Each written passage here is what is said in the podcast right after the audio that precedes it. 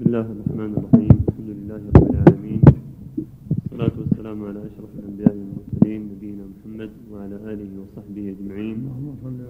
أما بعد فقال الإمام ابن القيم رحمه الله تعالى في الجواب الكافي ومن عقوباتها أنها تنسي العبد نفسه وإذا نسي نفسه أهملها وأفسدها وأهلكها فإن قيل كيف ينسى العبد نفسه وإذا نسي نفسه فأي شيء يذكر وما معنى نسيانه نفسه؟ قيل نعم ينسى نفسه أعظم نسيان. قال تعالى ولا تكونوا كالذين نسوا الله فأنساهم أنفسهم أولئك هم الفاسقون. فلما نسوا ربهم سبحانه نسيهم وأنساهم أنفسهم كما قال الله تعالى نسوا الله فنسيهم. فعاقب سبحانه من نسيه عقوبتين. إحداهما أنه سبحانه نسيه والثانية أنه أنساه نفسه. ونسيانه سبحانه للعبد إهماله وتركه وتخليه عنه وإضاعته. فالهلاك أدنى إليه من اليد للفم. وأما إنساؤه نفسه فهو إنساؤه لحظوظها العالية وأسباب سعادتها وفلاحها وصلاحها. وما تكمل به ينسيه ذلك جميعه فلا يخطره بباله ولا يجعله على ذكره ولا يصرف إليه همته فيرغب فيه فإنه لا يمر بباله حتى يقصده ويؤثره. وأيضا فينسيه عيوب نفسه ونقصها وآفاتها فلا يخطر بباله إزالتها. وأيضا ينسيه أمراض نفسه وقلبه وآلامها فلا يخطر بقلبه مداواتها ولا السعي في إزالة عللها وأمراضها التي تؤول به إلى الفساد والهلاك فهو مريض مثخن بالمرض ومرضه مترام به إلى التلف ولا يشعر بمرضه ولا يخطر بباله مداواته وهذا من أعظم العقوبة العامة والخاصة. فأي عقوبة أعظم من عقوبة من أهمل نفسه وضيعها. ونسي مصالحها وداءها ودواءها وأسباب سعادتها وفلاحها وصلاحها وحياتها الأبدية في النعيم المقيم. ومن تأمل هذا الموضع تبين له أن أكثر هذا الخلق قد نسوا أنفسهم حقيقة وضيعوها وأضاعوا حظها من الله وباعوها رخيصة بثمن بخس بيع الغبن. وإنما يظهر لهم هذا عند الموت ويظهر هذا كل الظهور يوم التغابن يوم يظهر للعبد أنه غبن في العقد الذي عقده لنفسه في هذه الدار والتجارة التي اتجر فيها لمعاده فإن كل أحد يتجر في هذه الدنيا لآخرته. والخاسرون الذين يعتقدون أنهم أهل الربح والكسب اشتروا الحياة الدنيا وحظهم فيها ولذاتهم, بال ولذاتهم بالآخرة وحظهم فيها فأذهبوا طيباتهم في حياتهم الدنيا واستمتعوا بها ورضوا بها واطمأنوا إليها وكان سعيهم لتحصيلها فباعوا واشتروا واتجروا وباعوا آجلا بعاجل ونسيئة بنقد وغائبا بناجز وقالوا هذا هو الحزم ويقول أحدهم خذ ما تراه ودع شيئا سمعت به. ودع شيئا سمعت به. فكيف أبيع حاضرا نقدا مشاهدا في هذه الدار بغائب نسيئة في دار أخرى غير هذه؟ ويضم إلى ذلك ضعف الإيمان وقوة داعي الشهوة ومحبة العاجلة والتشبه ببني الجنس. فأكثر الخلق في هذه التجارة الخاسرة التي قال الله سبحانه في, في أهلها أولئك الذين اشتروا الحياة الدنيا بالآخرة فلا يخفف عنهم العذاب ولا هم ينصرون. وقال فيهم فما ربحت تجارتهم وما كانوا مهتدين. فإذا كان يوم التغابن ظهر لهم الغبن في هذه التجارة فتتقطع عليها النفوس حسرات. وأما الرابحون فإنهم باعوا فانيا بباق وخسيسا بنفيس وحقيرا بعظيم وقالوا ما مقدار هذه الدنيا من أولها إلى آخرها حتى نبيع حظنا من الله تعالى والدار الآخرة بها. فكيف بما ينال العبد منها في هذا الزمن القصير الذي هو في الحقيقة كغفوة حلم لا نسبة له إلى الدار إلى دار القرار البتة؟ قال تعالى ويوم يحشرهم كأن لم يلبثوا إلا ساعة من النهار يتعارفون بينهم. وقال تعالى يسألونك عن الساعة أيان مرساها فيما أنت من ذكراها إلى ربك منتهاها إنما أنت منذر من يخشاها كأنهم يوم يرونها لم يلبثوا إلا عشية أو ضحاها. وقال تعالى كأنهم يوم يرون ما يوعدون لم يلبثوا إلا ساعة من نهار بلاغ. وقال تعالى قال كم لبثتم في الأرض عدد سنين؟ قالوا لبثنا يوما أو بعض يوم فاسأل العادين. قال إن لبثتم إلا قليلا لو أنكم كنتم تعلمون. وقال تعالى يوم ينفخ في الصور ونحشر المجرمين يومئذ زرقا. يتخافتون بينهم إن لبثتم إلا عشرا. نحن أعلم بما يقولون إذ يقول أمثلهم طريقة إن لبثتم إلا يوما. فهذه حقيقة هذه الدنيا عند موافاة يوم القيامة. فلما علموا قلة لبثهم فيها وأن لهم دارا غير هذه الدار هي دار الحيوان ودار البقاء رأوا من أعظم الغبن بيع دار البقاء بدار الفناء. فاتجروا تجارة الأكياس ولم يغتروا بتجارة السفهاء من الناس فظهر, لهم يوم التغابن ربح تجارتهم ومقدار ما اشتروه وكل أحد في هذه الدنيا بائع غير مشتر متجر وكل الناس يغدو فبائع نفسه فمعتقها أو موبقها. إن الله اشترى من المؤمنين أنفسهم وأموالهم بأن لهم الجنة. يقاتلون في سبيل الله فيقتلون ويقتلون وعدا عليه حقا في التوراة والإنجيل والقرآن ومن أوفى بعهده من الله فاستبشروا ببيعكم الذي بايعتم به وذلك هو الفوز العظيم. فهذا أول نقد من ثمن هذه التجارة. فتاجروا أيها المفلسون. ويا من لا يقدر على هذا الثمن ها هنا ثمن آخر. فإن كنت من أهل هذه التجارة فأعط هذا الثمن. التائبون العابدون الحامدون السائحون الراكعون الساجدون الآمرون بالمعروف والناهون عن المنكر والحافظون لحدود الله. وبشر المؤمنين.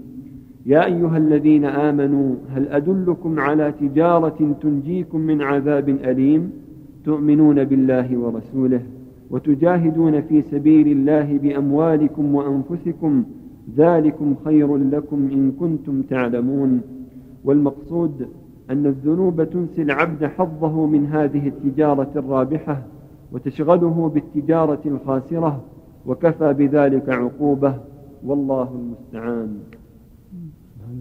بسم الله الرحمن الرحيم. الحمد لله وصلى الله وسلم على رسول الله وعلى آله وأصحابه ومن اهتدى أما بعد هذه المباحث التي تترتب على المعاصي تقدم الكثير منها ومن أعظم اخطار هذه المعاصي أنها تنسي العبد نفسه تنسيه حق الله عليه تشغله بهواه واتباع شهواته فيخسر الدنيا والآخرة ولا حول ولا قوة إلا بالله. ولهذا قال جل وعلا نسوا الله فنسهم ولا تكونوا كالذين نسوا الله فأنساهم أنفسهم.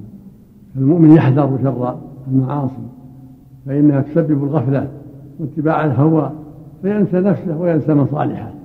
كما قال جل وعلا ومن يعش عن الرحمن نقيض له شيطانا فهو له قريب.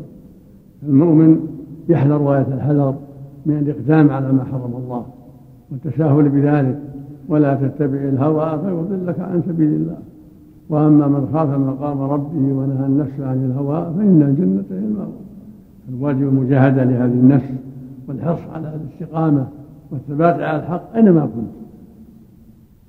في السفر في الحضر في الشدة في الشدة في الرخاء في المرض في الصحة أينما كنت تحاسبها وجاهدها حتى تستقيم على الحق حتى تثبت على الحق وحتى تدع الباطل فإن هذا هو طريق النجاة وطريق السعادة وأنت مخلوق لهذا أنه مخلوق لهذا العمل وما خلقت الجن والإنس إلا ليعبدون مخلوق لهذه المجاهدة أينما كنت حتى تستقيم على الحق. وحتى تلتزم الحق وحتى تبتعد عن الباطل في أقوالك وأعمالك وفي جميع شؤونك ترجو ثواب الله وتخشى عقاب الله.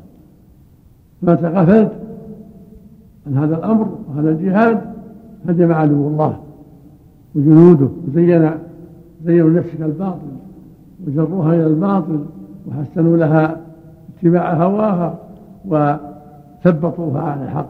فصارت تسير في ميدان الباطل وفي طريق الهوى وطريق النار ولا حول ولا قوة إلا بالله. فالحزم كل الحزم والكيس كل الكيس أن تلزم الحق وأن تجاهد هذه النفس حتى لا تميل مع الباطل. وبذلك تحصل لك السعادة والعاقبة الحميدة بتوفيق الله عز وجل. نسأل الله لجميع الهداية والتوفيق. أعظم الله مثوبتكم يقول ما هو حكم الجهاد في البوسنة والهرسك في ظل الأوضاع الحالية والهجمة الصليبية الشرسة على المسلمين هناك بالنسبة لأهل البوسنة وما جاورها من المسلمين القاطنين في البلدان الأوروبية وبالنسبة لساكن الدول العربية والإسلامية علما بأن معظم القادة الميدانيين هناك يقولون بأنهم بحاجة إلى السلاح والرجال وبالذات من العرب. المسلمون هناك في أشد الحاجة إلى الدعم والمساعدة بالرجال والمال والسلاح البوسنة والهرسك هم في أشد الحاجة إلى الدعم والمساعدة والجهاد واجب مساعدتهم واجبة على الحكام وعلى المؤسرين وعلى كل أحد.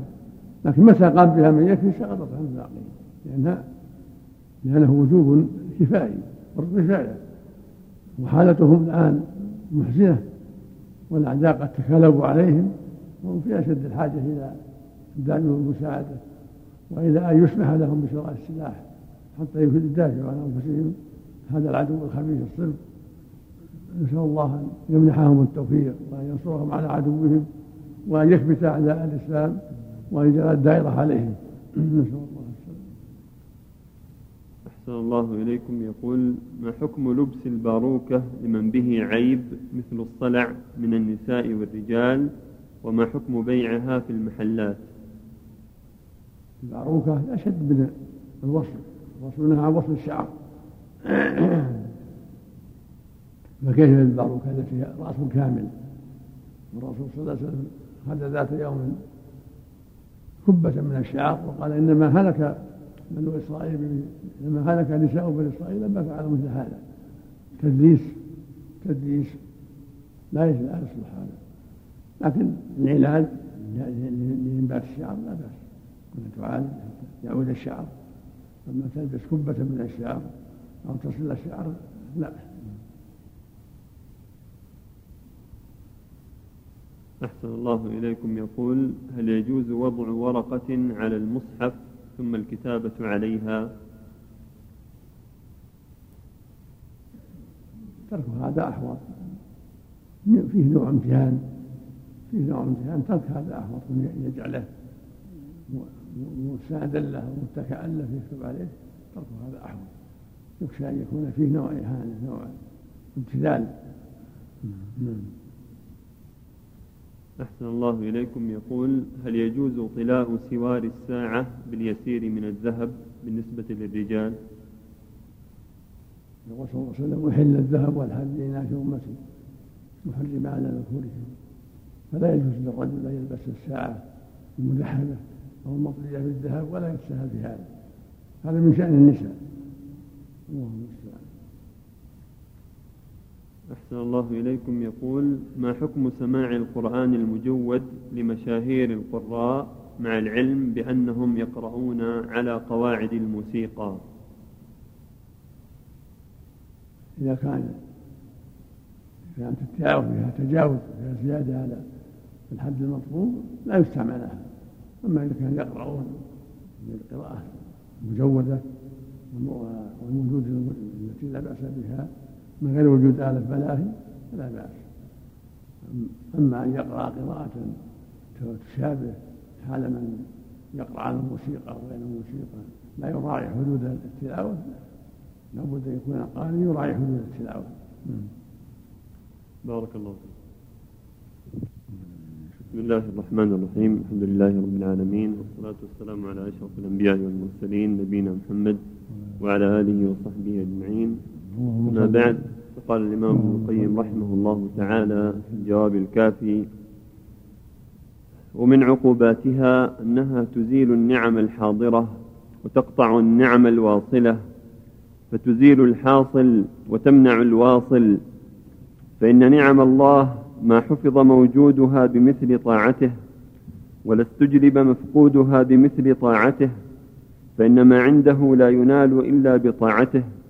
وقد جعل الله سبحانه لكل شيء سببا وآفة سببا يجلبه وآفة تبطله فجعل أسباب نعمه الجالبة لها طاعته وآفتها المانعة منها معصيته فإذا أراد حفظ نعمته على عبده ألهمه رعايتها بطاعته فيها وإذا أراد زوالها عنه خذله حتى عصاه بها.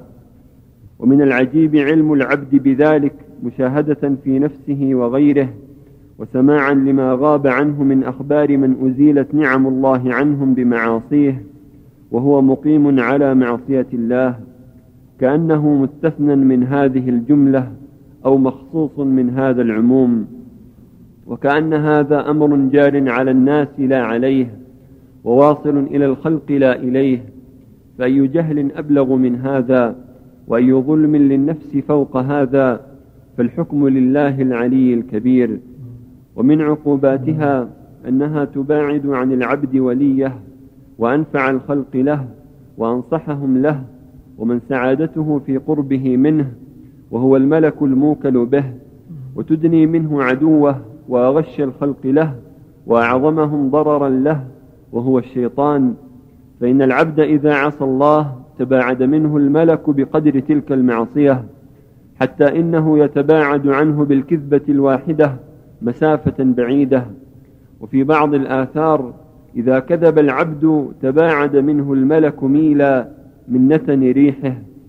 فإذا كان هذا تباعد الملك منه من كذبة واحدة فماذا يكون مقدار بعده منه مما هو أكبر من ذلك وأفحش منه؟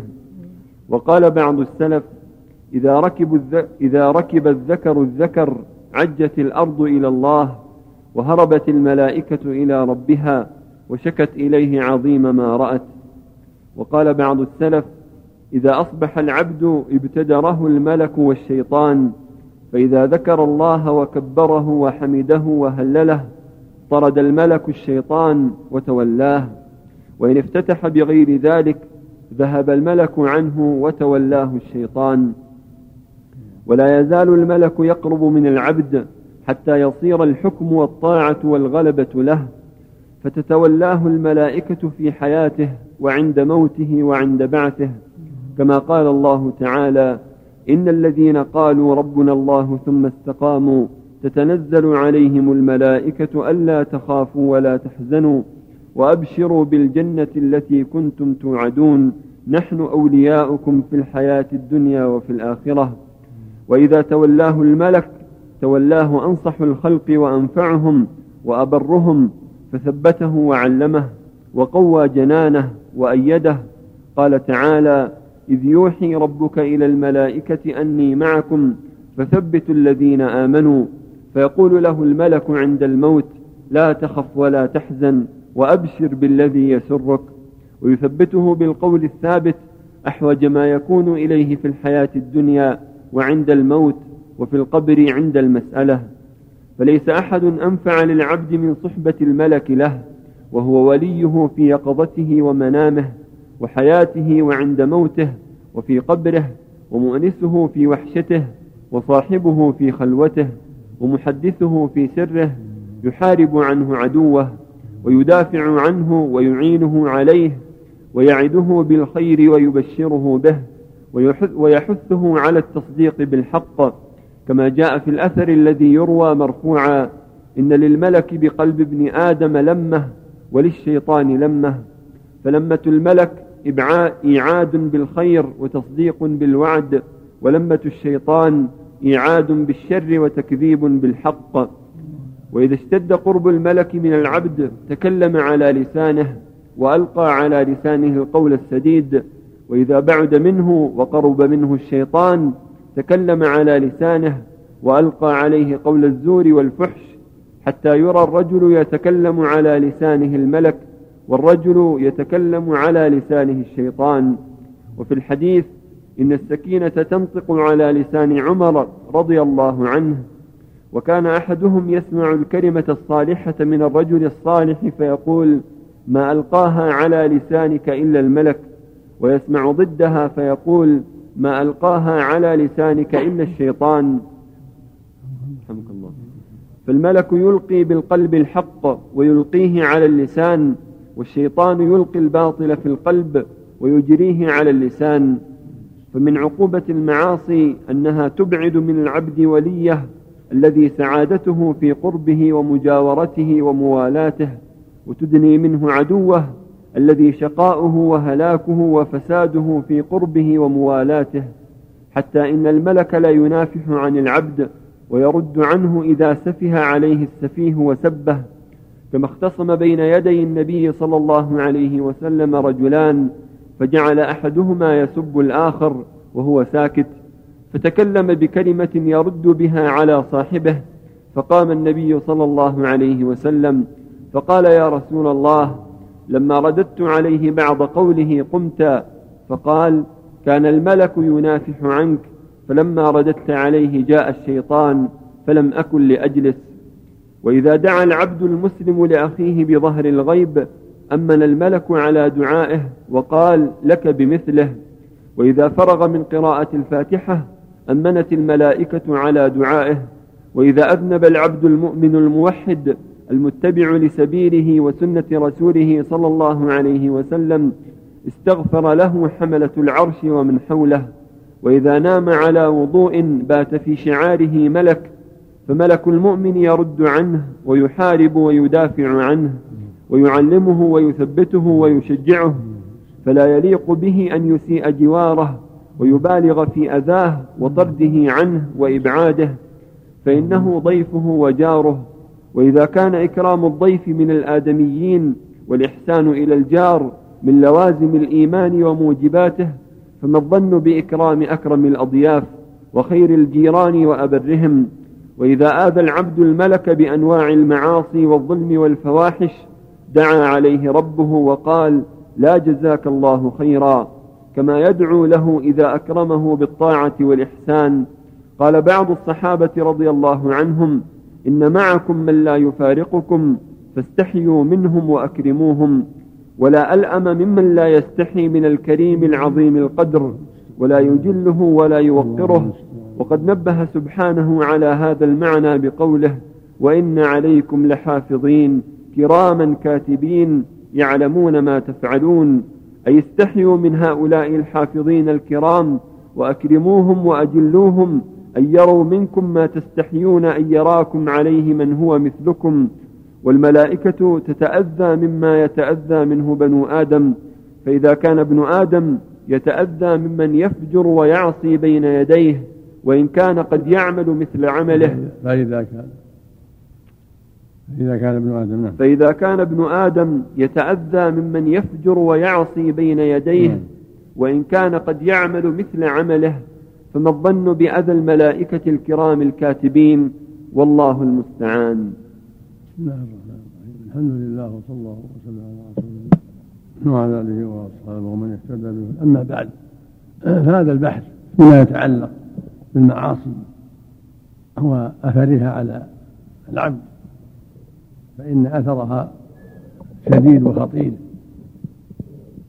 وقد تقدم في ذلك أشياء كثيرة منها أن المعاصي من أسباب بعده من أولياء الله وبعده من الملائكة. المعاصي تكون سببا لبعده من أولياء الله من الإنس والجن وتكون سببا لتسليط الشياطين عليه من الإنس والجن والجرأة عليه. فالطاعات تبعده عنه الشياطين وتقربه من الخير وتبعده من الشر. والمعاصي تقربه من الشياطين شياطين الانس والجن وتبعده من الخير. قال الله تعالى ومن يعش عن الرحمن نقيض له شيطانا فهو له قديم. فالعبد متى أقدم على المعاصي فقد جرأ الشياطين عليه. لأنهم دعاة الباطل ودعاة الشر. فإذا رأوا من الإنسان ميلا إلى الشر والباطل ساعدوه على باطله. الشيطان يعدكم الفقر ويأمركم بالفحشاء. فالواجب على المؤمن أن يحذر الشياطين من شياطين الإنس والجن ويحذر المعاصي فإنها طاعة لهم وأن يبتعد عنها وأن يستقيم على طاعة الله ورسوله. هذا هو طريق النجاة وهو طريق أهل الاستقامة. إن الذين قالوا ربنا الله ثم استقاموا استقاموا على طاعته تتنزل عليهم الملائكة ألا تخافوا ولا تحزنوا. وأبشروا بالجنة التي كنتم توعدون. نحن أولياؤكم في الحياة الدنيا والآخرة ولكم فيها ما تشتهي ولكم فيها ما تدعون. نزلا من غفور رحيم لا ترى إن الذين قالوا ربنا الله ثم استقاموا فلا خوف عليهم ولا هم يحزنون. أولئك أصحاب الجنة خالدين فيها جزاء بما كانوا يعملون. الواجب على من لديه معاصي وسيئات أن يبادر بالتوبة وأن يحذر شرها وأن يستقيم على طاعة الله ورسوله وأن يبادر بالتوبة من كل ما سلف حتى يتوب الله عليه وحتى يسلم من عاقبة المعاصي وشرها. فالمعاصي تقربك من الإصرار من شياطين والجن والطاعات تقربك من الأخيار. فالمتقون هم أولياء الله وأولياء المؤمنين. والكفار هم أولياء الشيطان. والمعصية فيها جزء مما يتعلق بطاعة الله وجزء مما يتعلق بمعصية الله. ففعلها تقرب إلى الشياطين من شياطين والجن وإنكارها وكونه يعلم أنها معصية من أسباب التوبة إلى الله منها. فإذا تاب إلى الله ورجع إلى الله وبادر بالإقلاع منها والعزم أن لا يعود فيها سلم من شرها. وإذا تساهل ومال معها وأعرض عن طاعة الله ورسوله صار الأمر خطيرا وصار بها من أولياء أعداء الله نسأل الله العافية. وبكل حال فهذه دار الفتنة دار البلاء دار المحنة دار الغرور هذه الدار. يجب الحذر من كل ما يغضب الله ويجب الابتعاد عن أسباب الهلاك والنار ويجب الحرص على أسباب النجاة من طاعة الله ورسوله وصحبة الأخيار والبعد من صحبة الأشرار. الله وفق الله أعظم الله مثوبتكم. امرأة مريضة بالسكر وبضغط الدم وحامل في الشهر السابع وقال لها الأطباء أن جنينها ليس لديه جمجمة وسيموت بمجرد الولادة فهل يجوز لها إسقاطه؟ هذه أشياء لا ينبغي الإلتفات إليها كثيرا من الأطباء يقررون أشياء ما لها حقيقة. ظنون وشبهات الواجب ترك هذا الشيء وعدم المبالاة بذلك. وسؤال الله العافية نسأل ربها أن الله يعافي ولدها مما يقولون سوف ترى الخير إن شاء الله. كثير من الأطباء يقررون أشياء وهو علقة من المرأة أو بعد نطفة. كل هذا من التسرع. الباطل والمدة طويلة يقلب الله فيها الطفل من طور إلى طور غير الأحوال فلا يجب يجوز الالتفات إليه في هذا اللهم أحسن الله إليكم. يقول أسماء الله وصفاته هل هي من قبيل المحكم وليست من قبيل المتشابه؟ أم أنها من حيث المعنى من المحكم ومن حيث يقول أسماء الله وصفاته هل هي من قبيل المحكم وليست من قبيل المتشابه؟ أم أنها من حيث المعنى من المحكم ومن حيث الكيفية من المتشابه؟ هي من المحكم. أسماء الله وصفاته من المحكم من جهة المعنى. ولكن من جهة الكيفية لا يعلمها إلا الله. ولهذا يقول السلف رضي الله عنهم ورحمهم في الصفات يقال لهم فيها معلومة. وكيف مجهول؟ الاستواء معلوم. الرحمة معلومة الغضب معلوم الرضا معلوم الضحك معلوم والاستواء والكيف غير غير معلوم فيه مجهول. فالذي عليه أهل السنة والجماعة الإيمان بالصفات وأسماء الله وأنها حق وأنها معلومة المعنى لكن كيفيتها لا يعلمها إلا الله. ولهذا قال مالك رحمه الله الاستواء معلوم والكيف مجهول. نعم. أحسن الله إليكم يقول دعاء الصفة من صفات الله ما حكمه؟ وإذا قيل بمنعه فما توجيه قوله صلى الله عليه وسلم. يقول دعاء الصفة من صفات الله ما حكمه؟ دعاء. دعاء الصفة. نعم. لا يجوز دعاء الصفة. الصفة لا تدعى يتوسل بها. اللهم إني أسألك برضاك بمحبتك أعوذ برضاك من سخطه وبعفوه من عقوبته. يسأل بها ويتوسل بها. أما أن تسأل لا تسأل. ما قال جعلنا الله في قلبنا أو يا الله ارزقنا أو يا كلام الله انصرنا. لا. يقول يا الله يا رحمن يا رحيم. يسأله سبحانه الصفات لا تسأل بإجماع المسلمين كما قال شيخ الإسلام رحمه الله. وإنما يتوسل بها ويستعان بها. اللهم إني أعوذ برضاك من سخطك وبعفوك من عقوبتك. برحمتك أستغيث يا ربي وما أشبه ذلك.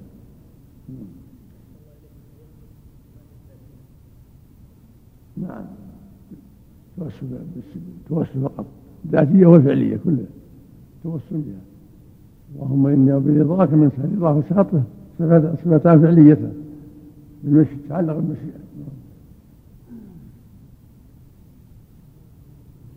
يقول وما توجيه قوله صلى الله عليه وسلم اللهم إني أسألك بوجهك. جاء في بعض الأحاديث لا يسأل وجه الله إلا الجنة. فيه ثالث بعض المقال ما ينبغي سؤال بوجه الله إلا الجنة وما يقرب إليها. عملا بالحديث وإن كان في سنده بعض المقال يسير. لكن إذا أراد الإنسان يسأل ربه بأسمائه الحسنى غير الوجه وإذا شاء الله بوجهه الجنة فلا بأس. الجنة وما يقرب إليها. نعم. أحسن الله إليكم. يقول قوله صلى الله عليه وسلم في دعاء المسجد وبسلطانك القديم ألا يدل على إثبات صفة القديم؟ يقول قوله صلى الله عليه وسلم في دعاء المسجد وبسلطانك القديم ألا يدل على إثبات صفة القديم؟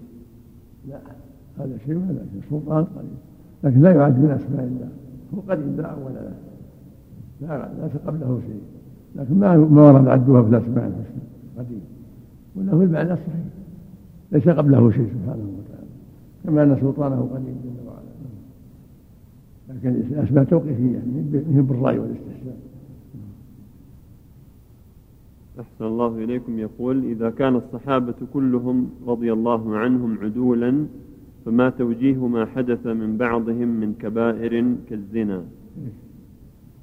إذا كان الصحابة إذا كان الصحابة كلهم رضي الله عنهم عدولا فما توجيه ما حدث من بعضهم من كبائر كالزنا. لم يثبت هذا لم يثبت هذا لقد طهره الله لم يثبت هذا عن أحد منهم. ولهذا قام الحج عمر على من تحمل المغيرة بذلك قام حد القذف ولم يثبت عليهم. هم العدول بإجماع المسلمين. هم أعدل الأمة. رضي الله عنهم وارضاهم كما قال الله فيه محمد رسول الله والذين معه أشداء رحماء بينهم الايه هم خير الناس وأفضل الناس بعد الأنبياء. ولهم معصوم الواحد منهم معصوم لكن بحمد الله. لم يدفع عنهم الخير والهدى والصلاح. بارك الله فيك. بسم الله الرحمن الرحيم. الحمد لله رب العالمين والصلاة والسلام على أشرف الأنبياء والمرسلين نبينا محمد وعلى آله وصحبه أجمعين. اللهم صل عليه ما بعد قال الإمام ابن القيم رحمه الله تعالى ومن عقوباتها أنها تستجلب مواد هلاك العبد من دنياه من دنياه وآخرته. أنها ومن عقوباتها نعم. ومن عقوباتها أنها تستجلب مواد هلاك العبد من دنياه وآخرته. فإن الذنوب هي أمراض متى استحكمت قتلت ولا بد وكما أن البدن لا يكون صحيحا إلا بغذاء يحفظ قوته واستفراغ يستفرغ المواد الفاسدة يستفرغ المواد الفاسدة والأخلاط الردية التي متى غلبت عليه أفسدته وحمية يمتنع بها مما يؤذيه ويخشى ضرره فكذلك القلب لا تتم حياته إلا بغذاء من الإيمان والأعمال الصالحة تحفظ قوته واستفراغ بالتوبة النصوح تستفرغ بها المواد الفاسدة والأخلاط الردية منه وحمية توجب له حفظ الصحة وتجنب ما يضادها ما يضادها وهي عبارة عن ترك استعمال ما يضاد الصحة. والتقوى اسم متناول لهذه الأمور الثلاثة فما فات منها فات من التقوى بقدره. وإذا تبين هذا فالذنوب مضادة لهذه الأمور الثلاثة فإنها تستجلب المواد المؤذية وتوجب التخليط المضاد للحمية وتمنع الاستفراغ بالتوبة النصوح. فانظر إلى بدن عليل قد تراكمت عليه الأخلاط ومواد المرض وهو لا يستفرغها ولا يحتمي لها. كيف تكون صحته وبقاؤه؟ ولقد أحسن القائل جسمك بالحمية حصنته مخافة من, مخافة من ألم طاري وكان أولى بك أن تحتمي من المعاصي خشية الباري فمن حفظ القوة بامتثال الأوامر واستعمل الحمية باجتناب النواهي واستفرغ التخليط بالتوبة النصوح لم يدع للخير مطلبا ولا من الشر مهربا والله المستعان. فإن لم ترعك هذه العقوبات ولم تجد لها تأثيرا في قلبك فأحضره العقوبات الشرعية التي شرعها الله ورسوله عن الجرائم كما قطع اليد في سرقة ثلاث دراهم وقطع اليد والرجل في قطع الطريق على معصوم المال والنفس. وشق الجلد بالصوت على كلمة قذف بها المحصن المحصن أو قطرة خمر يدخلها جوفه وقتل بالحجارة أشنع قتله في إيلاج الحشفة في فرج حرام. وخفف هذه العقوبة عمن لم تتم عليه نعمة الإحصان بمئة جلدة وبنفي سنة عن وطنه وبلده إلى الغربة. وفرق بين رأس العبد وبدنه إذا وقع على ذات رحم محرم منه أو ترك الصلاة المفروضة أو تكلم بكلمة كفر وأمر بقتل من وطئ ذكرا مثله وقتل المفعول به وأمر, وأمر بقتل من أتى بهيمة وقتل البهيمة معه وعزم على تحريق بيوت المتخلفين عن الصلاة في الجماعة وغير ذلك من العقوبات التي رتبها على الجرائم وجعلها بحكمته على حسب الدواعي إلى تلك الجرائم وحسب الوازع عنها فما كان الوازع عنه طبيعيا وليس في الطباع وليس في الطباع داع إليه اكتفي فيه بالتحريم مع التعزير ولم يرتب عليه حدا كأكل الرجيع وشرب الدم وأكل الميتة. وما كان في الطباع داع إليه رتب عليه من العقوبة بقدر مفسدته وبقدر داع الطبع إليه.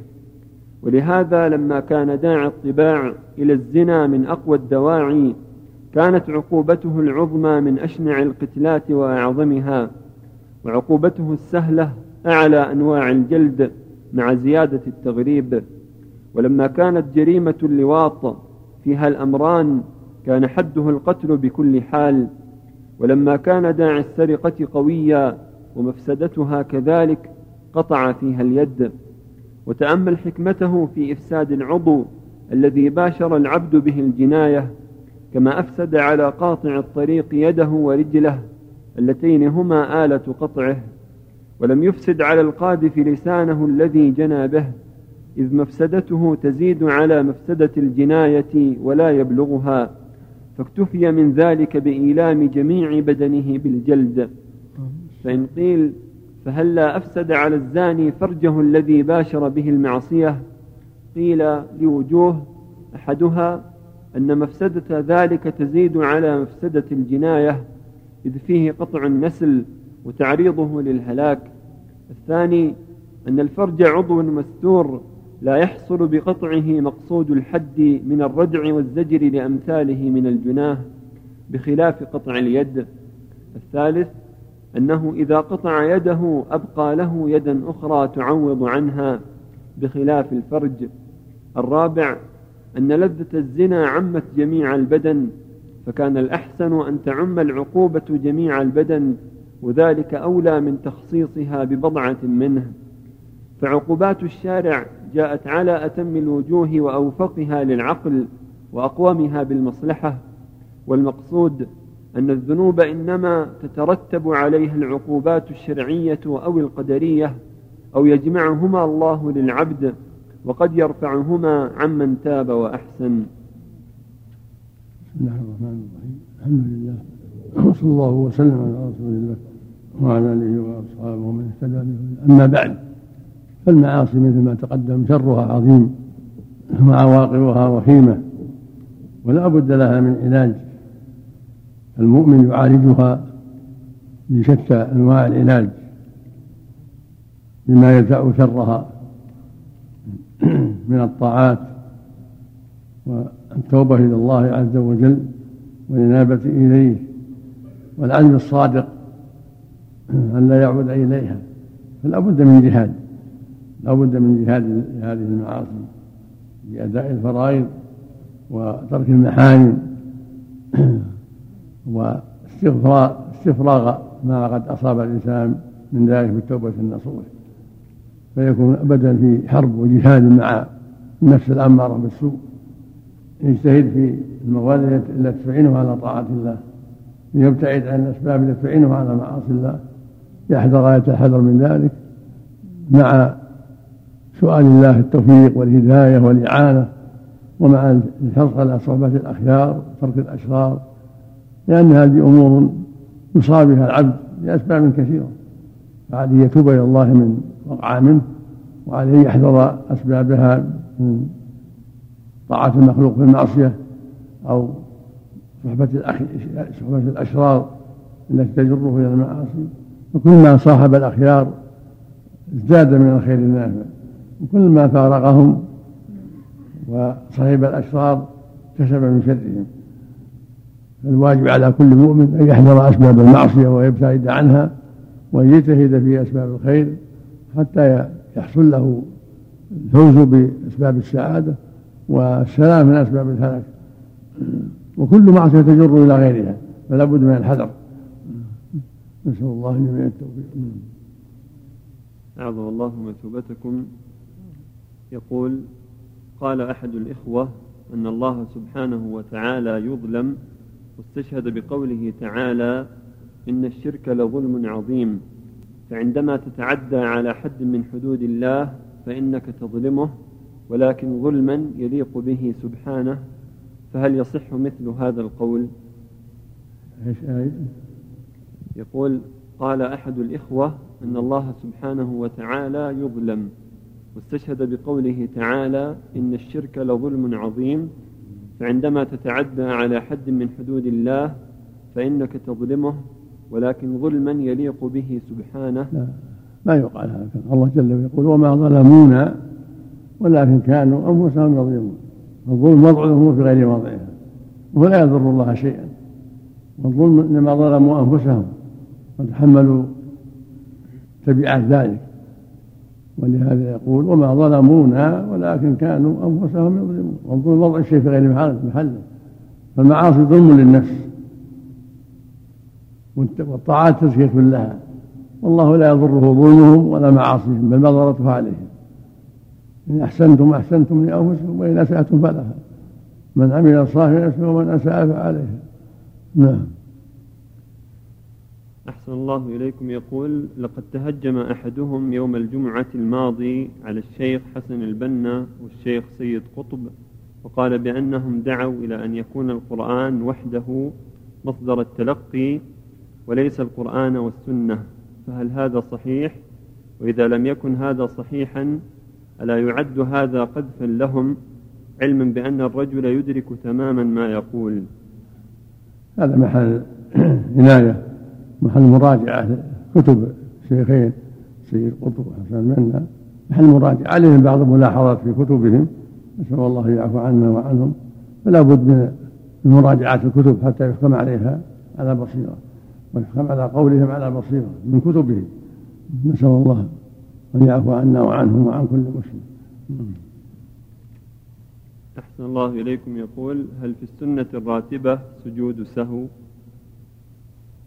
السهو يكون في النفل والفرض.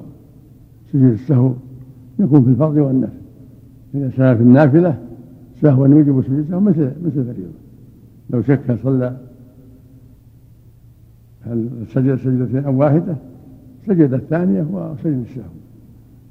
ولو قام يصلي اثنتين فشك هل هل أتى بالثانية أو ما أتى بالثانية يأتي بالثانية ويسجد السهو. أحسن الله إليكم. يقول ما هو القول الصحيح في الوصية الواجبة ومن قال بالوصية الواجبة من العلماء؟ الوصية الواجبة بالحقوق التي عليه. يجب عليه الوصية بالحقوق الديون التي ما عليها بينات كفارات حقوق عليه للناس يوصي بها يلزمها يوصي بها. الحق الذي عليه الله ولعباده يوصي به وأما الوصية يكون بالثلث في طاعه الله أو بالربع أو بالخمس هذه مستحبة. نعم. أحسن الله إليكم. يقول ما رأي ما رأي سماحتكم في من يشكك في القصة الواردة عن موسى في اغتساله؟ ويقول أن ذلك من خوارم المروءة وأن القصة لا تصح. إيش؟ يقول ما رأي سماحتكم في من يشكك في القصة الواردة عن موسى في قضية اغتساله ويقول أن ذلك في قضية في قضية اغتساله. لا صحيحة ثابتة نعم. هذه من آيات الله ومن يدل على عنايته عليه الصلاة والسلام بالستر وبعده عن التساهل الذي تساهل به بنو إسرائيل. تقع عامة وخاصة فإن المعصية إذا خفيت لم تضر إلا صاحبها. وإذا أعلنت ضرت الخاصة والعامة وإذا رأى الناس المنكر فاشتركوا في ترك إنكاره أوشك أن يعمم الله بعقابه. وقد تقدم أن العقوبة الشرعية شرعها الله سبحانه على قدر مفسدة الذنب وتقاضي الطبع لها وجعلها الله سبحانه ثلاثة أنواع القتل والقطع والجلد. وجعل القتل بإزاء الكفر وما يليه ويقرب منه وهو الزنا واللواط فإن هذا يفسد الأديان وهذا يفسد الأنساب ونوع الإنسان. قال الإمام أحمد لا أعلم بعد القتل ذنبا أعظم من الزنا. واحتج بحديث عبد الله بن مسعود أنه قال يا رسول الله أي الذنب أعظم؟ قال أن تجعل لله ندا وهو خلقك. قال قلت ثم أي؟ قال أن تقتل ولدك مخافة أن يطعم معك. قال قلت ثم أي؟ قال أن تزني بحليلة جارك. فأنزل الله تصديقها. والذين لا يدعون مع الله إلها آخر ولا يقتلون النفس التي حرم الله إلا بالحق ولا يزنون. الآية. والنبي صلى الله عليه وسلم ذكر من كل نوع أعلاه ليطابق جوابه سؤال السائل فإنه سأله عن أعظم الذنب فأجابه بما تضمن ذكر أعظم أنواعها وما هو أعظم كل نوع فأعظم أنواع الشرك أن يجعل العبد لله ندا وأعظم أنواع القتل أن يقتل ولده خشية أن يشاركه في طعامه وشرابه وأعظم أنواع الزنا أن يزني بحليلة جاره. فإن مفسدة الزنا تتضاعف بتضاعف من انتهكه من الحق. فالزنا بالمرأة التي لها زوج أعظم إثما وعقوبة من التي لا زوج لها إذ فيه انتهاك حرمة الزوج وإفساد فراشه وتعليق نسب عليها لم يكن منه وغير ذلك من أنواع أذاه. فهو أعظم إثما وجرما من الزنا بغير ذات البعل. فالزنا بمئة امرأة لا زوج لها أيسر عند الله من الزنا بامرأة الجار. فإن كان زوجها جارا له انضاف إلى ذلك سوء الجوار. وأذى جاره بأعلى, بأعلى أنواع الأذى وذلك من أعظم البوائق. وقد ثبت عن النبي صلى الله عليه وسلم أنه قال لا يدخل الجنة من لا يأمن جاره بوائقه. ولا بائقة أعظم من الزنا بامرأة الجار فإن كان الجار أخا له أو قريبا من أقاربه انضم إلى ذلك قطيعة الرحم فيتضاعف الإثم فإن كان الجار غائبا في طاعة الله كالصلاة وطلب العلم والجهاد تضاعف له الإثم حتى إن الزاني بامرأة الغازي في سبيل الله يوقف له يوم القيامة ويقال خذ من حسناته ما شئت قال النبي صلى الله عليه وسلم فما ظنكم؟ أي ما ظنكم أنه يترك له من الحسنات؟ قد حكم في أن يأخذ منها ما شاء على شدة الحاجة إلى حسنة واحدة حيث لا يترك الأب لابنه ولا الصديق لصديقه حقا يجب عليه. فإن اتفق أن تكون المرأة رحما منه انضاف إلى ذلك قطيعة رحمها فإن اتفق, فإن اتفق أن يكون الزاني محصنا كان الإثم أعظم فإن كان شيخا كان أعظم إثما وهو أحد الثلاثة الذين لا يكلمهم الله يوم القيامة ولا يزكيهم ولهم عذاب أليم. فإن اقترن بذلك أن يكون في شهر حرام أو بلد حرام أو وقت معظم عند الله كأوقات الصلاة وأوقات الإجابة تضاعف الإثم. وعلى هذا فاعتبر مفاسد الذنوب وتضاعف درجاتها في الإثم والعقوبة. والله المستعان. بسم الله الرحمن الرحيم. الحمد لله. وصلى الله وسلم على رسول الله وعلى آله وأصحابه من اهتدى به أما بعد فهذه الأحاديث تدل على عظم شر الذنوب وعظم خطرها وأنها كلما حوم أثرها في الفساد صارت أعظم في العقوبة والإثم. فالواجب على جميع المؤمنين أن يحذروا وأن يتقوا الله جل وعلا فإن المعاصي متى ظهرت ولم تغير عمت عقوباتها. والله سبحانه قد يجمع بين العبد على العبد العقوبتين العقوبة الشرعية والعقوبة القدرية إذا لم تمنعه العقوبة الشرعية. العقوبات مثل ما تقدم نوعان شرعي وقدري. الشرعي مثل حد الزنا الرجم للمحصن والجلد للبكر وقطع السرقة وقتل القصاص كل هذه حدود شرعية. قتل قتل حدود المحاربين كلها حدود شرعية. فإذا لم تؤثر في العبد وعاد إلى المعاصي فقد يعاقب بالعقوبة القدرية التي هي أشد وأنكى نسأل الله العافية. والناس إذا رأوا المنكرات فلم يغيروها أوشك أن يعمهم الله بعقابه. كما قال صلى الله عليه وسلم إن الناس إذا رأوا المنكر فلم يغيروه أوشك أن يعمهم الله بعقابه. الواجب على المؤمن أن يحذر المعاصي كلها وأن يجاهد نفسه في الحذر منها وإذا بلي بشيء منها فليبادر بالتوبة فليبادر بالتوبة والإصلاح. والله يتوب على التائبين كما قال جل وعلا وتوبوا إلى الله جميعا أيها المؤمنون لعلكم تفلحون.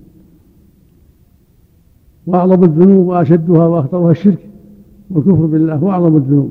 كدعاء الأموات والاستغاثة بالأموات والنذر لهم والذبح لهم وكالاستهزاء بالدين والطعن في الدين هذه من نواقض الإسلام وهي ردة عن الإسلام. أو جحد ما أحل الله أو جحد ما حرم الله. كل هذه من النواقض للإسلام نعوذ بالله من ذلك. ثم كبائر الذنوب كالزنا والسرقة واللواط والربا والعقوق الوالدين وغير ذلك من كبائر الذنوب. فالواجب الحذر منها كلها. يقول الله جل وعلا في الشرك والقتل والزنا والذين لا يدعون مع الله إلها آخر ولا يقتلون النفس التي حرم الله إلا بالحق ولا يزنون. ومن يفعل ذلك يلقى أثاما يضاعف له العذاب يوم القيامة ويخلد فيه مهانا إلا من تاب. ويقول النبي صلى الله عليه وسلم ألا أنبئكم بأكبر الكبائر؟ قلنا بلى يا رسول الله. قال الإشراك بالله. وعقول والدين. وكان متكئا فجلس فقال ألا وقول الزور ألا وشهادة الزور. في اللفظ الآخر اجتنبوا السبع الموبقات يعني المهلكات. قلنا وما هن يا رسول الله؟ قال الشرك بالله والسحر قتل النفس التي حرم الله إلا بالحق وأكل الربا وأكل مال اليتيم والتولي يوم الزحف. يعني التولي عن القتال يوم الزحف المسلمين على أعدائهم وقذف المحصنات الغافلات المؤمنات. فعلى المسلم أن يحذر جميع الذنوب وأن يحذر صحبة أهلها فإن صحبتهم تجر إلى الفساد. صحبة المجرم تجر إلى إجرامه فالواجب الحذر من صحبة أهل الفساد والحرص على صحبة الأخيار. صدق الله الجميع. العافية والسلامة ولا حول ولا قوة إلا بالله. أعظم الله مثوبتكم هذا سائل له مجموعة من الأسئلة. يقول لقد عملت ما يقارب السنة مع الشيعة الرافضة الاثني عشرية في مدينة القطيف وجرى خلال هذه المدة بعض النقاش حول بعض الاختلاف بين أهل السنة والشيعة وكنت آتي, آتي بأدلة لما أقوله من كتبهم المعتمدة مثل الكافي وما لا يصدره الفقيه من كتب أهل السنة المؤلف في الشيعة وكانوا لا يقبلون بحجة أن هذه الكتب مثل الكافي وغيره ليست صحيحة كلها وكنت أعطيهم من, من كلام الخميني ولا يردونه. عموما السؤال كالتالي أنا الآن انتقلت من عندهم واتفقت أنا وأحدهم أن نكمل النقاش عبر المراسلة فما رأي سماحتكم وبماذا تنصحونني في هذا الشأن؟ الشيعة من أخبث أهل البدع وشرهم الرافضة الإمامية فإنهم ضد الإسلام وضد أصحاب الرسول صلى الله عليه وسلم فهم عندهم من الشرك والكفر وأنواع الشر ما ليس عند غيرهم من صب الصحابة والغلو في علي وأهل البيت وأنواع الشرك بالله عز وجل. فمثلهم لا يحاج لا يحاجه إنسان إلا قال الله قال رسوله لا بقول فلان وفلان. ولكن هم وأمثالهم لابد من مقارعة الحجة بالحجة. فباطلهم يدمغ بالحجة. قال الله قال رسوله. حتى لا يلبس على الناس بقول فلان وفلان. الواجب أن يدعوا إلى الحق بالكتاب والسنة وبما درج عليه سلف الأمة. وهم في الغالب لا يستجيبون. لأن لأن كفرهم متعمد مثل اليهود. هم أشبه الناس باليهود. يجادلون بالباطل ويجحدون الحق على بصيرة ولا يستجيبون لداعي الحق عنادا وكفرا وضلالا. نسأل الله العافية. أحسن الله إليكم. يقول صليت مرة في مسجد لهم دون علمي بذلك فهل صلاتي صحيحة؟ صلاتي من صحيحة. إذا كان إمامه إمام المسجد منهم ليست صحيحة تعيدها. صلاة خلف الكافر لا لا لا تصح. إنما خلف الفاسق أما الفاسق كافر. وهم يدعون أهل البيت يستغيثون بعلي يستغيثون بفاطمة يستغيثون بالحسن والحسين يقولون يعلمون الغيب يسبون الصحابة. هم من أئمة الكفر. نسأل الله يقول أيضا ما حكم صلاتهم حيث يجمعون الظهر مع العصر والمغرب مع العشاء؟ هذا من بدعهم هذا من ضلالهم. لا تجمع الظهر مع العصر ولا المغرب مع العشاء إلا بعذر شرعي كالمرض والسفر. اما جمعه بدون عذر باطل ما يجوز. يقول أيضا ماذا نطلق عليهم كفارا أم مشركين؟ علما بأنهم ينفون أن يكون لديهم مصحف آخر يعدل ثلث القرآن وينفون سورة الولاية. هم على كل حال مشركون كفار لعبادة غير الله والدعاء غير الله والاستغاثة بغير الله. فهم في حكم الكفرة المرتدين. نسأل الله العافية. إلا من هداه الله منهم. أحسن الله إليكم. يقول رجل نذر لله أن يذبح عشرة من الغنم فلما ذبح ما نذر به أكل من اثنتين منها فهل أكله هذا جائز أم لا؟ وإذا كان أكله هذا غير جائز فهل يذبح اثنتين من الغنم مكان التي أكل منها؟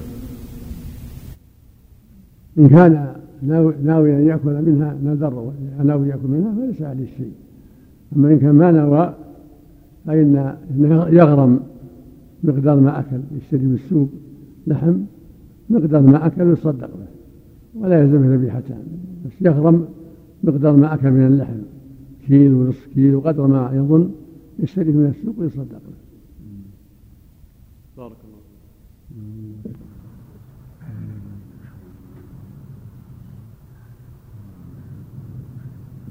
بسم الله الرحمن الرحيم. الحمد لله رب العالمين والصلاة والسلام على أشرف الأنبياء والمرسلين نبينا محمد وعلى آله وصحبه أجمعين. أما بعد قال الإمام ابن القيم رحمه الله تعالى وجعل سبحانه القطع بإزاء إفساد الأموال الذي يمكن الاحتراز منه فإن السارق لا يمكن الاحتراز منه لأنه يأخذ الأموال في اختفاء وينقب الدور ويتسور من غير الأبواب فهو كالسنور والحية التي تدخل عليك من حيث لا تعلم فلم ترتفع مفسدة سرقته إلى القتل ولا تندفع بالجلد فأحسن ما دفعت به مفسدته إبانة العضو الذي يتسلط به على الجناية. وجعل الجلد بإزاء إفساد العقول وتمزيق الأعراض بالقذف. فدارت عقوباته سبحانه الشرعية على هذه الأنواع الثلاثة كما دارت الكفارات على ثلاثة أنواع العتق وهو أعلاها والإطعام والصيام. ثم إنه سبحانه جعل الذنوب ثلاثة أقسام قسما فيه الحد فهذا لم يشرع فيه كفارة اكتفارا كفارة اكتفاء بالحد. وقسما لم يترتب عليه حد لم يترتب عليه حد فشرع فيه الكفارة. كالوطء في نهار رمضان والوطء في الإحرام والظهار وقتل الخطأ والحنث في اليمين وغير ذلك.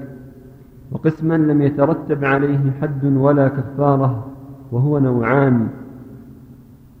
أحدهما ما كان الوازع عنه طبيعيا كأكل العذرة وشرب البول والدم. والثاني ما كانت مفسدته أدنى من مفسدة ما رتب عليه الحد. كالنظر والقبلة واللمس والمحادثة وسرقة فلس ونحو ذلك. وشرع الكفارات في ثلاثة أنواع. أحدها ما كان مباح الأصل ثم عرض تحريمه فباشره في الحالة التي عرض فيها التحريم كالوطء في الإحرام والصيام وطرده الوطء في الحيض والنفس والنفاس. بخلاف الوطء في الدبر ولهذا كان إلحاق بعض الفقهاء له بالوطء في الحيض لا يصح فإنه لا يباح في وقت دون وقت فهو بمنزلة التلوط وشرب المسكر. النوع الثاني ما عقد الله من نذر أو ما عقد الله من نذر أو بالله من يمين أو حرمه الله ثم أراد حله فشرع الله. النوع الثاني لعله ما عقد لله. نعم. لله. نعم. ما عقد لله من نذر أو بالله من يمين أو حرمه الله ثم أراد حله. أو حرمه لله. نعم. أو حرمه لله ثم أراد حله. شرع الله سبحانه حله بالكفارة وسماها تحلة.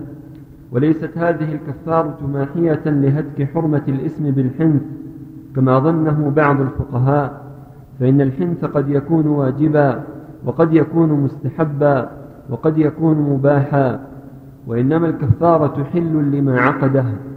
النوع الثالث ما تكون فيه جابرة لما فات ككفارة قتل الخطأ وإن لم يكن هناك إثم وكفارة قتل الصيد خطأ.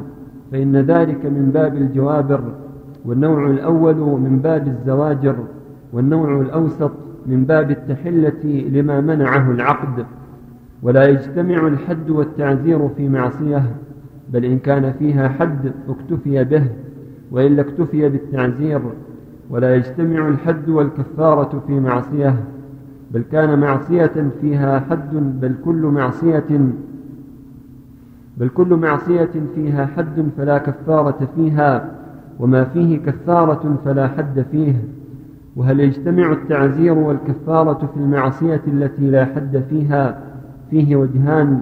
وهذا كالوطء في الإحرام والصيام ووطء الحائض إذا أوجبنا فيه الكفارة. فقيل يجب التعزير لمن انتهك من الحرمة بركوب الجناية.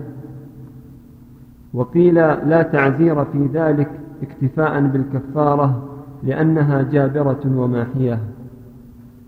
بسم الله الرحمن الحمد لله وصلى الله وسلم على رسول الله وعلى آله وأصحابه ومن اهتدى به. أما بعد هذا بيان أنواع العقوبات وأنواع الذنوب وأنواع ما يترتب عليها. وربك جل وعلا حكيم عليم فيما يرتبه على أعمال العباد. هو جل وعلا له الحكمه البالغه شيء من أعمال العباد ومعاصيهم رتب عليه حدا دون كفارة كحد الزنا فإن الزاني يرجى من كان ثيبا ويجلد مائة جلدة إن كان بكرا وليس فيه كفارة. وكحد الخمر معصية عظيمة ليس فيها إلا الحج ليس فيها كفارة. وهكذا السرقة. ليس فيها إلا الحد والقطع ليس فيها كفارة. وهناك من الذنوب مما ما ليس فيه حد ولكن فيه كفارة.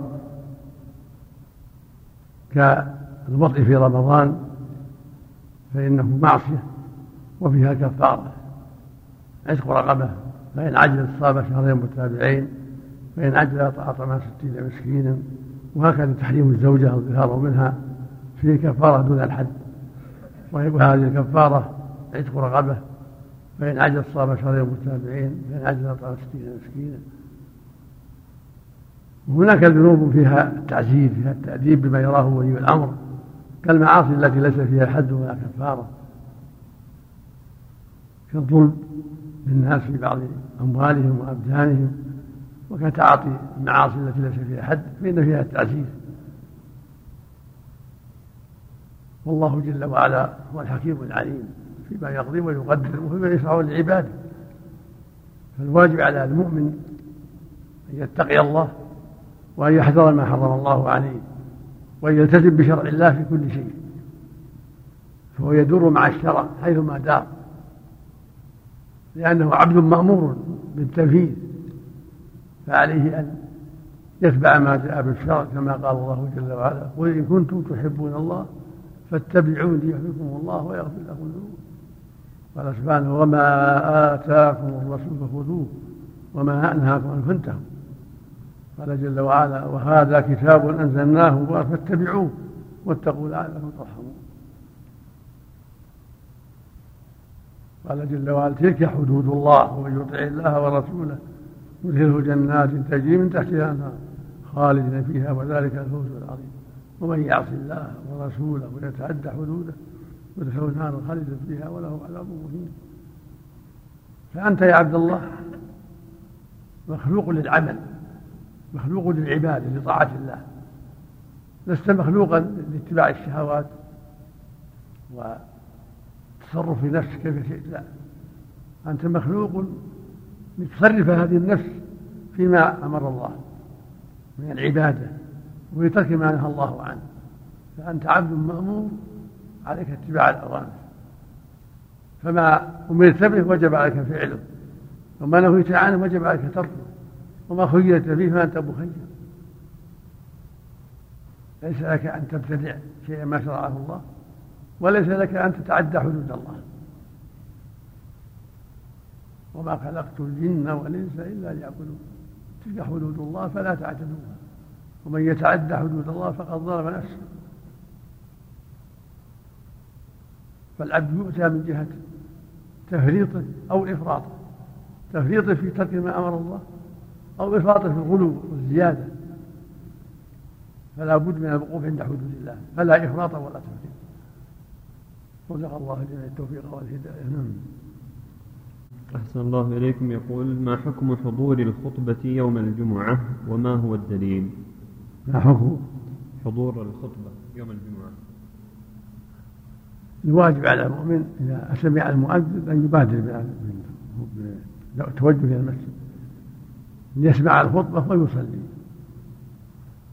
لأن المقصود من الخطبة وعظ الجماعة وعظ المسلمين وتذكيرهم وتعليمهم فالواجب أن يبادروا لحضورها حتى يستفيدوا من توجيهات الخطيب وتذكيره وحتى يتمكنوا من أداء الصلاة من أولها ولا يفوتهم شيء. ولهذا قال جل وعلا يا أيها الذين آمنوا إذا نودي للصلاة من يوم فاسعوا إلى ذكر الله. فالواجب السعي من حين النداء. وإذا بكر قبل ذلك فهو أفضل. كما في الحديث الصحيح يقول صلى الله عليه وسلم في مبكر الجمعة كالمهدي بدنه والذي بعده كالمهدي بقرة والذي بعده كالمهدي كبشا آخر والذي بعده كالمهدي دجاجة وفي الساعة الخامسة كالمهدي بيضة. نعم. اللهم أحسن الله إليكم. يقول ذكر الحافظ ابن كثير في البداية والنهاية في سيرة الإمام أحمد رحمه الله أن البيهقي روى عن الإمام أحمد أنه قال في قوله تعالى وجاء ربك قال جاء أمره انتهى ما ذكره ابن كثير وقد ذكر الخلال عن الإمام أحمد أنه قال في صفات الله نمرها كما جاءت لا كيف ولا معنى فما يقال في تلك الروايات. هذه الرواية خطأ ولا تصح عن أحمد رحمه الله لأن قاعدة عدم تأويل النصوص وإمرارها كما جاءت وجاء ربه الأصل مجيئه سبحانه يوم القيامة. مثل ما قال جل هل ينظر أن يأتيهم الله؟ ذلك أو يأتي ربه أو يأتي بعض آيات ربك فهو جل وعلا يأتي يوم القيامة. لفصل القضاء بين عباده مجيئا يليق بجلاله فلا يجوز التأويل. هذا ذكره بعض المفسرين جاء أمر ربك وهو غلط. ولو صح عن أحمد فقد هو غلط منه. ونصوصه الأخرى تدل على رجوعه عنه.